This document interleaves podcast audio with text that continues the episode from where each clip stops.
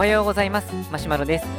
このラジオでは昼は小児科で仕事をして夜は市民ランナーの僕がランニングやマラソンのお話をしています。今日のお話は僕が初めてマラソンを走ることを決意した時ということでお話をしていきたいと思います。えーともう大体もう5年ぐらい前になると思うんですけれども、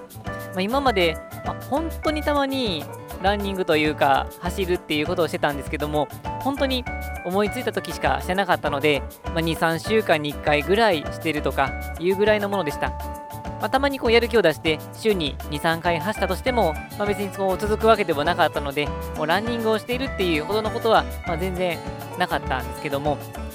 ただ、まあのもともと走ろうかなと思ったきっかけが、まあ、だんだん体重が増えてきてですね。お腹周りもちょっといい感じになってきてそろそろこう本腰入れないといけないかなっていうふうに思っていて、まあ、とはいってもこうあまりランニングが習慣化してなかったっていう、まあ、そういう日々が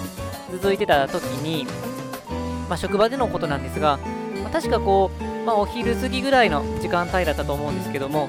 この医局っていう、まあ、僕らの、まあ、待機場所というかデスクがあるところがあってでその当時勤めてた病院では医局の隣が、まあ、休憩室みたいな部屋になっていてその隣が電子カルテが並んでる部屋だったんです、まあ、パソコンとしては8台ぐらい並んでいて、まあ、大体この、えー、と朝の時間帯とか昼の時間帯夕方の時間帯になってくると、まあ、そこでみんなカルテを書いたりとか紹介状を書いたりとかでもうみんなもう密集して仕事をしているという、まあ、そういう部屋があります。で僕もそこで、まあ、あの多分カルテか紹介状の処理をしてたと思うんですけれども、カタカタカタカタやってると、ちょうどこの斜め、右斜め前の、本当に対角線上のところで、呼吸器内科の先生たちが集まってたんですね。で、まあ、当時3年目の先生、研修医終わって、まあ、1年目の先生と、あとまあその先輩やってる先生や、当時の部長の先生とかが集まってたんですが、まあ、どうもこの3年目の、まあ、この呼吸器内科の中でいくと、一番下の学年になる先生ですが、やったらいじられてたんですね。あ、もしその先生がこれ聞いてたら、ちょっと申し訳ないんですけれども、まあ、結構こう、いじられる系の、そういう先生だったのもあって、まあ、あのある意味、いつも通りかなと思ってたんですが、まあ、その時何かこう進めてるような感じがあって、まあ、何かなっていうのを、まあ、聞いてしまってたんですけれども、まあ、どうも聞いてると実はマラソンに誘われてるっていうことが気がつきました。その時は、まあ、へーって思ってるぐらいだったんですけど、まあ、その3年目の先生は、まあ、分運動をそんなにやってそうな雰囲気がない人だったのでまあもういや先輩やらないっすよみたいな感じで結構こう抵抗してたんですけれども、まあ、周りの圧力なかなかすごくて ちょっと、まあ、パワハラと言ってしまうかどうか微妙なぐらいの結構それなりの圧力で、まあ、進めてたんですけれどもただそれを聞いていて、まあ、普段だったら、まあ、いつもいじられてるなぐらいにしか思わなかったんですけどもなんとなくふっとここで僕が今走るって言わなかったら自分自身走らない気がするなっていうふうになぜか思ってしまったんですねで。別にこれがその時マラソンどうするかとかいうことも全く考えてなくて、まあ、確かにこのダイエット目的で何かしないといけないかなっていうぐらいの感想、感覚はあったんですけども、マラソンっていうことは全然頭になかったので、まあ、自分でもなんでそういうふうに思ったのかは今でも疑問なんですが、ただなんとなくそこでこう乗っからないと自分はもう何も始まらないっていうようなそんな感覚になったので、もうなぜかその3年目の、まあ、僕からすると、まあ、4つかぐらい下の後輩になりますけど、がいじられてるところになぜか小児科の僕が手を挙げて、なんか僕も参加しますみたいな感じで言ったんですね。まあ、そうすると、周りはその一瞬、え、なんでっていう感じではあったんですけど、まあ、とはいっても、まあ、みんなこう走りたいような人たちが集まっていたので、まあ、走るならもう全然どうぞっていう感じで、まあ、それで僕も参加することになりました。まあ、当時、呼吸器内科の先生は、確か5人、あ、5人やったかな、うん、いてて、まあ、その、まあ、副院長の人とか、あともう1人の人は、あの全然走る人ではなかったんですけども、えー、と残りの、えー、と2人と、そのいじられてる先生の3人と、まあ、僕と、であと呼吸器科の呼吸器外科の先生とで走りに行くことになりました。まあ、これが最初、マラソンを走るという決意をした時です。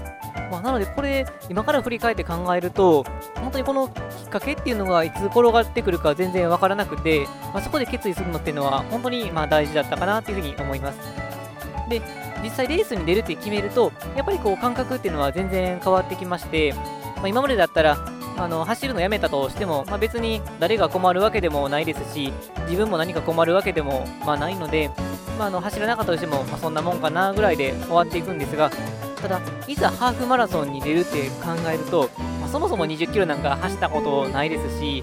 まあ、自分でこう走ったことあるって言っても、やっぱりま15分とか20分とか、長くても30分程度のものなので、もう1時間超えで走るなんてことはもう今まで想像したこともなかったので、もうそうなると、どうすればいいんだろうっていうことが、ま先に立ってくるので、いろいろ考えるようになってきます。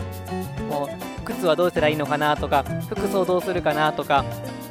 まあ、そういうのいろいろ考えてくると、逆にそれがあの面白さにつながっていって、まあ、どういうふうにすればいいのかなっていうことを考えているうちに、さらにそれを試して、うまくいったら次のことまで試してっていうことができるようになってきました。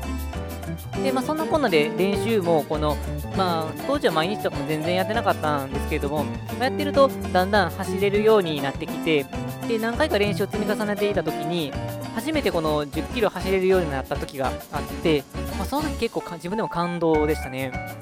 ま5キロとか6キロ走っても結構ハーハーぜいぜい言ってたんですけどなんかこう初めて10キロっていうのはなんかこう自分の殻を破ったような感じがあってなんかすごく爽やかで、まあ、その10キロを初めて走った時も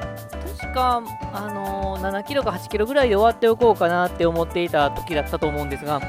なんとなくその8キロとかを走ったあたりで、まあ、まだまだ体力があって意外といけるかもしれないぞと思って、まあ、予定を変えてちょっとこう踏ん張ってみてっていうような時でそれでこう10キロ走れると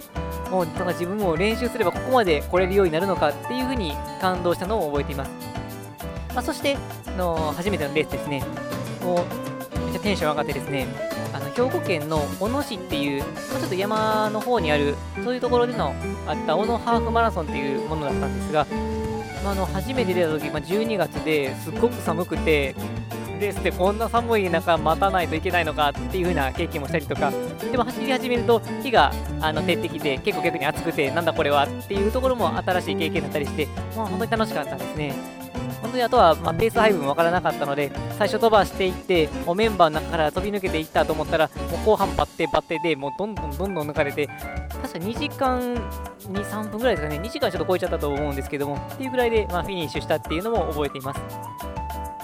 まあ、こういうのもいろいろ積み重なって、まあ、自分のこのハーフマラソンから今の、まあ、僕が出来上がったっていうところですけども、まあ、きっかけっていうのはこういうこう突然できてくるもので、それで今につながっているということから、まあ、本当に今まであの楽しく走ってこれましたけども、この最初のきっかけを作ってくれた呼吸器内科の先生、まあ、